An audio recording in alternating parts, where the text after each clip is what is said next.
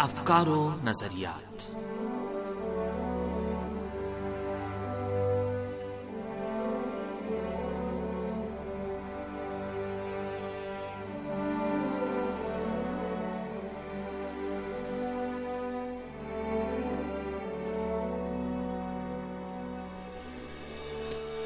عزیز سامین programme افکار و نظریات لے کر حاضر خدمت ہے عباس سید کا سلام قبول فرمائے سامین آج کے پروگرام میں معروف اسلامی رہنما اور اتحاد بین المسلمین کے عظیم دائی سید جمال الدین اسد آبادی جنہیں بر صغیر پاک و ہند میں جمال الدین افغانی کے نام سے یاد کیا جاتا ہے، کے بارے میں گفتگو کریں گے۔ امید ہے ہمارا آج کا یہ پروگرام بھی آپ کو پسند آئے گا۔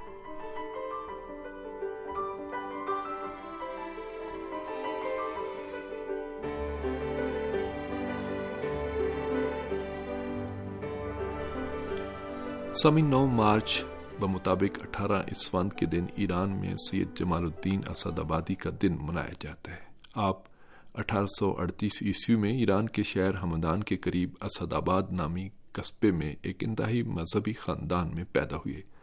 آپ نے اپنی ابتدائی تعلیم اپنے والد سید سفتر سے حاصل کی۔ جمال الدین نے قرآن، عربی گرامر اور فارسی قواعد کی ابتدائی تعلیم اپنے گھر میں اپنے والد سے حاصل کی۔ اس کے بعد آپ مزید تعلیم کے لیے قزوین اور بعد میں تہران چلے گئے۔ آپ اٹھارہ سو پچاس عیسوی میں نجف اشرف منتقل ہو گئے۔ آپ نے نجف اشرف میں آیت اللہ شیخ مرتضی انصاری اور ملا حسین کلی حمدانی جیسے اساتذہ سے قصب فیض کیا۔ آیت اللہ شیخ مرتضی انصاری کا شمار اس وقت کے عظیم مراجے میں ہوتا تھا اور آپ کو اپنے دور کے فک کے اساتذہ میں بہت ہی بلند مقام حاصل تھا۔ جمال الدین اسد آبادی کے دوسرے استاد ملا حسین کلی حمدانی اپنے وقت کے عظیم عارف تھے۔ ایسے عارف جن کا علم عقل و دانش اور اہل بیت کی تعلیمات پر استوار تھا۔ ایسا عرفان جو رائج صوفیت رحبانیت اور پیری مریدی سے کوسوں دور تھا۔ نجف اشرف میں اصول تعلیم کے دوران آپ کے استاد آیت اللہ شیخ مرتضی انصاری نے آپ کو ہندوستان جانے کا مشورہ دیا، جسے آپ نے حکم سمجھتے ہوئے اس کی فوری تکمیل کی۔ جمال الدین افغانی جب ہندوستان پہنچے تو انہیں یقین ہو گیا کہ یہ پورا خطہ مکمل طور پر برطانیہ کے قبضے میں ہے، جو بڑی آسانی سے بر صغیر پاک و ہند کے تمام سرمائے کو ہڑپ کرنے میں مصروف ہے۔ یہیں سے سید جمال الدین نے اپنی سیاسی سرگرمیوں کا آغاز کیا اور مسلمانوں کی کمزوری اور عقب ماندگی کا تجزیہ و تحلیل پیش کرنا شروع کر دیا۔ یہ وہ دور تھا جب افغانستان نے برطانیہ کی ایما پر ایران کے خلاف جنگ و بغاوت کا پرچم بلند کیا۔ سید جمال الدین نے اس صورتحال کو بھانپتے ہوئے افغانستان جا کر وہاں کے لوگوں کو اس بات سے آگاہ کرنے کی کوشش کی کہ برطانوی سامراج لڑاؤ اور حکومت کروں کی پالیسی کے تحت مسلمانوں کو ایک دوسرے سے لڑانے کے درپے ہے۔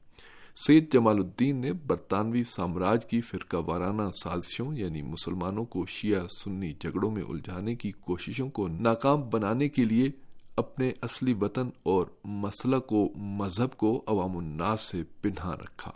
سید جمال الدین بعض اوقات اپنا نام جمال الدین قابلی، بعض اوقات جمال الدین افغانی اور بعض اوقات دوسرے ناموں سے لکھتے تھے۔ کہا جاتا ہے کہ آپ نے اپنی اس تحریک میں اپنے لیے چھتیس مختلف ناموں کا انتخاب کیا ہے۔ معروف مصنف خسرو شاہی نے اپنی کتاب سید جمال الدین میں ان ناموں کا ذکر بھی کیا ہے۔ ان میں شیخ جمال الدین جمال الدین افغانی اور سید جمال الدین حسینی زیادہ معروف نام رہے۔ سید جمال الدین ایک مسلح اور خوش خیال دانشور اور عالم دین تھے۔ آپ نے اٹھارہ سو اڑسٹھ میں مصر کا سفر کیا اور جامع الازہر کے علماء سے ملاقات کی۔ آپ نے مسلمانوں کی اس عظیم درسگاہ میں جب درس و واز شروع کیا تو وہاں کے اساتذہ آپ سے بے انتہا متاثر ہوئے اور مصر کے مفتی اعظم شیخ محمد ابدہو نے آپ کو جامع الازہر میں تدریسی خدمات انجام دینے کی اپیل کی جسے آپ نے قبول کر لیا۔ سید جمال الدین نے اپنے آپ کو صرف دینی درسگاہوں اور یونیورسٹیوں تک محدود نہ کیا، بلکہ آپ پبلک مقامات پر جاتے اور عوام الناس میں کھل مل کر اپنا موقف ان تک پہنچاتے۔ آپ نے اپنی تقاریر تحریر اور گفتگو سے عالم اسلام کی دینی اور ثقافتی سوچ کو تبدیل کرنے میں اہم کردار ادا کیا۔ آپ کے دیگر امور میں سے ایک کام حزب الوطنی نامی جماعت کی تشکیل تھی۔ مصر میں برطانوی سفارتکار لارڈ کرومر کے بقول سید جمال الدین کی جماعت کی سرگرمیوں کے نتیجے میں مصر میں برطانوی اثر و نفوذ میں کم از کم پینتالیس فیصد کمی واقع ہوئی۔ اسی طرح مصر اور برطانیہ کی تجارت میں پینتالیس فیصد کمی ریکارڈ کی گئی۔ ایک اور عیسائی مبلک نے حزب الوطنی کی سرگرمیوں اور اس کے اثر و نفوذ پر حیرانی کا اظہار کرتے ہوئے اپنی ایک رپورٹ میں لکھا ہے، میرے خیال میں اس سے زیادہ تعجب انگیز بات اور نہیں ہے کہ انجیل کے سات سو ملین فرزندوں کے مقابلے میں چالیس افراد جو ایک درویش صفت سید جمال الدین کے ہم فکر تھے، سب پر فتح مند ثابت ہوئے اور انہوں نے سب کو حیران و پریشان کر دیا۔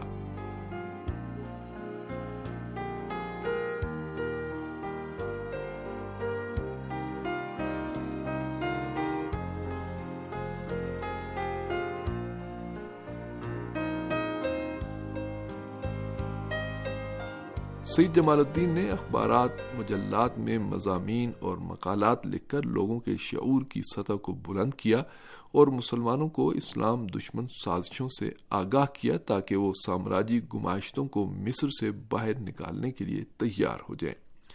مصر میں سیاسی اور ثقافتی تبدیلیوں کا باعث بننے کے بعد آپ نے ایک بار پھر ہندوستان کا رخ کیا۔ آپ نے یہاں پر بھی برطانوی سامراج کے خلاف اپنی سرگرمیاں جاری رکھیں اور یہاں پر ایک خفیہ تنظیم عروا کی بنیاد ڈالی۔ آپ نے اس تنظیم کے پلیٹ فارم پر حریت پسندانہ تحریک کو جاری رکھا۔ یہاں پر آپ کو سر سید احمد خان کے افکار سے آمنا سامنا ہوا۔ جمال الدین افغانی سر سید احمد خان کے افکار و نظریات کو مادہ پرستی اور روایتی نظریات پر مشتمل قرار دے کر اسے امت مسلمہ کے مستقبل کے لیے خطرناک تصور کرتے تھے۔ ان کا کہنا تھا کہ سر سید احمد خان کے افکار و نظریات عیسائی تصور حیات پر استوار ہیں۔ سید جمال الدین نے ان نظریات کے جواب میں ایک کتاب بھی تحریر کی۔ یہ کتاب فارسی میں تحریر کی گئی تھی، جس کا بعد میں اردو زبان میں ترجمہ کیا گیا۔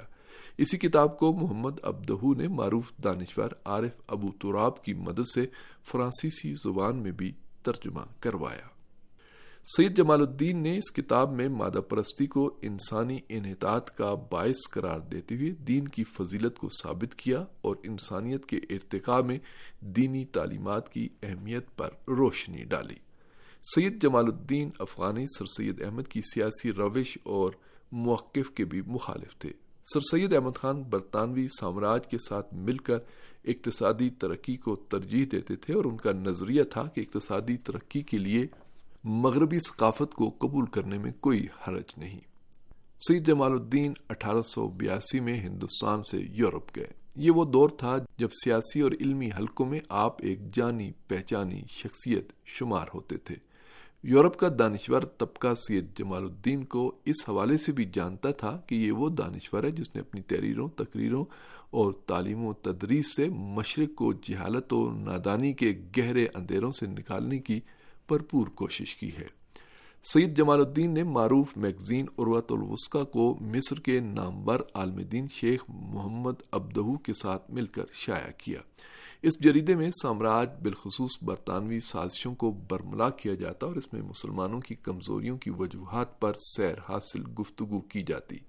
یہ جریدے کئی ایشیائی اور افریقی ملکوں میں ارسال کیے جاتے اور دانشور اور آگاہ حلقے اس سے بہت زیادہ متاثر تھے۔ اس میگزین کے اٹھارہ شمارے ہی شائع ہو سکے، جس کے بعد اس پر پابندی عائد کر دی گئی۔ یورپ کے دورے میں سید جمال الدین کی ملاقات بعض برطانوی حکام من جملہ سر ڈونلڈ وولف اور لارڈ سالسبری سے ہوئی۔ سید جمال الدین نے ان سے سوڈان کے بحران کے بارے گفتگو کی اور برطانوی حکام نے آپ کو سوڈان میں بادشاہ بننے کی تجویز دے دی۔ سید جمال الدین کو یہ تجویز سن کر سخت غصہ آیا اور آپ نے کہا، یہ برطانیہ کے سیاسی امور میں نادانی کی واضح دلیل ہے۔ آپ نے لارڈ کو مخاطب کر کے کہا، لارڈ صاحب، کیا میں آپ سے پوچھ سکتا ہوں کہ آپ کو کس نے سوڈان کا مالک و مختار بنایا ہے کہ آپ مجھے اس کا بادشاہ بننے کی پیشکش کر رہے ہیں? سید جمال الدین اٹھارہ سو چھیاسی عیسوی میں تہران آئے، لیکن شاہ ایران کے درباریوں نے آپ کے خلاف شاہ کے ایسے کان بھرے کہ اس کا دل آپ کے خلاف کینے سے بھر گیا۔ ناصر الدین شاہ نے غیر سرکاری طور پر آپ کو ایران سے معذرت کرنے کا کہا۔ دوسری طرف انہی ایام میں روس کے معروف سیاستدان اور صحافی خانقوف نے آپ کو روس آنے کی دعوت دی۔ آپ نے اس دعوت کو قبول کرتے ہوئے روس کا تفصیلی دورہ کیا اور روس کی سیاسی، سماجی، فوجی اور ثقافتی شخصیات سے ملاقات کی۔ سید جمال الدین اسد آبادی کے افکار و نظریات کا تزار روس پر اتنا اچھا اثر پڑا کہ اس نے آپ کو روس کا شیخ الاسلام بنانے کی خواہش کا اظہار کیا۔ آپ نے اس بڑے عہدے کو مسترد کرتے ہوئے کہا، میں ایک ملک کی بجائے اپنے آپ کو تمام مسلمانوں کے مفادات کا محافظ سمجھنا اچھا سمجھتا ہوں۔ ایرانی بادشاہ ناصر الدین شاہ جب جشن جمہوریت میں شرکت کے لیے پیرس گیا تو اس نے روس کے راستے یورپ جانے کا پروگرام بنایا۔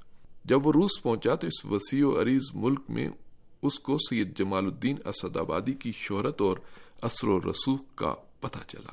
یورپ میں بھی وہ جہاں جاتا، سید جمال الدین کی شہرت اس سے پہلے وہاں پہنچی ہوتی۔ ناصر الدین شاہ سید جمال الدین کے حوالے سے اپنے سابقہ رویے پر پشیمان ہوا اور میونخ میں جب اس کی ملاقات سید جمال الدین اسد آبادی سے ہوئی تو اس نے سابقہ رویے کا اظہار کرتے ہوئے سید جمال الدین کو ایران آنے کی دعوت دی اور ایران کی سیاسی اور اقتصادی صورتحال کو بہتر بنانے کے لیے ان سے مشورہ مانگا۔ سید جمال الدین نے ناصر الدین شاہ کی دعوت کو قبول کیا اور ایران واپس آ گئے۔ لیکن ابھی انہیں ایران میں آئے چھ ماہ بھی نہیں ہوئے تھے کہ برطانیہ کی خفیہ سازش کے نتیجے میں ناصر الدین شاہ سید جمال الدین کا مخالف ہو گیا اور انہیں ملک چھوڑنے کا حکم صادر کر دیا۔ سید جمال الدین ایران کے بعد عراق چلے گئے، وہاں سے ترکی کے سلطان عبد الحمید کی دعوت پر ترکی پہنچ گئے۔ آپ نے ترکی میں سیاسی اور اقتصادی اصلاحات کے لیے انجمن اتحاد اسلام تشکیل دی۔ اس انجمن میں دنیا کے مختلف ممالک کے لوگ شامل تھے۔ بعض لوگوں کا تجزیہ ہے کہ یہ وہی آئیڈیا تھا جو بعد میں او آئی سی یعنی آرگنائزیشن آف اسلامک کوآپریشن کی صورت میں ظاہر ہوئی۔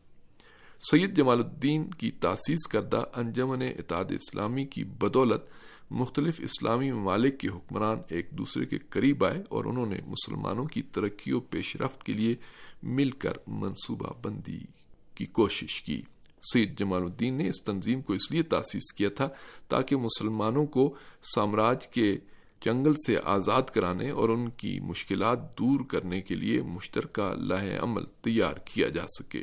سید جمال الدین اور عثمانی حکمرانوں کے درمیان طے پایا کہ بین النہرین کا وہ علاقہ جہاں پر شیعہ آئمہ کے مزارات ہیں، وہاں کا انتظام ایران کے سپرد کر دیا جائے۔ اس عالمی اسلامی تنظیم کی تشکیل اور اسلامی مزارات کے انتظام کے لیے تشکیل پانے والی کمیٹی میں ہر اسلامی ملک کا ایک نمائندہ اور اس ملک کے علماء میں سے سب سے جید عالم دین کو شامل کرنے کی تجویز دی گئی اور اس کا اجلاس استنبول میں بلانے کا پروگرام بنایا گیا۔ یہ اسی طرح کا ہی منصوبہ تھا جو آج کل بھی مختلف علماء اور دانشوروں کے اذہان میں موجود ہے، جس کے تحت حج بیت اللہ کے انتظامات مسلمانوں کی عالمی کمیٹی کے سپرد کرنے کی بات کی جاتی ہے۔ سید جمال الدین افغانی یا سدابادی ابھی ترکی میں ہی تھے۔ ایران کے بادشاہ ناصر الدین شاہ کے قتل کی خبر عثمانی سلطنت کے سلطان عبد الحمید تک پہنچی۔ قتل کی اس خبر نے سلطان عبد الحمید کو اس قدر خوف زدہ کر دیا کہ اس نے فوری طور پر سید جمال الدین اسد آبادی کے قتل کا حکم صادر کر دیا۔ سید جمال الدین اسد آبادی نے سامراج اور عامیت کے خلاف امت مسلمہ کی بیداری و آگہی کے لیے برسوں صرف کیے اور وہ بالآخر نو مارچ اٹھارہ سو ستانوے کے دن اس دار فانی سے کوچ کر گئے۔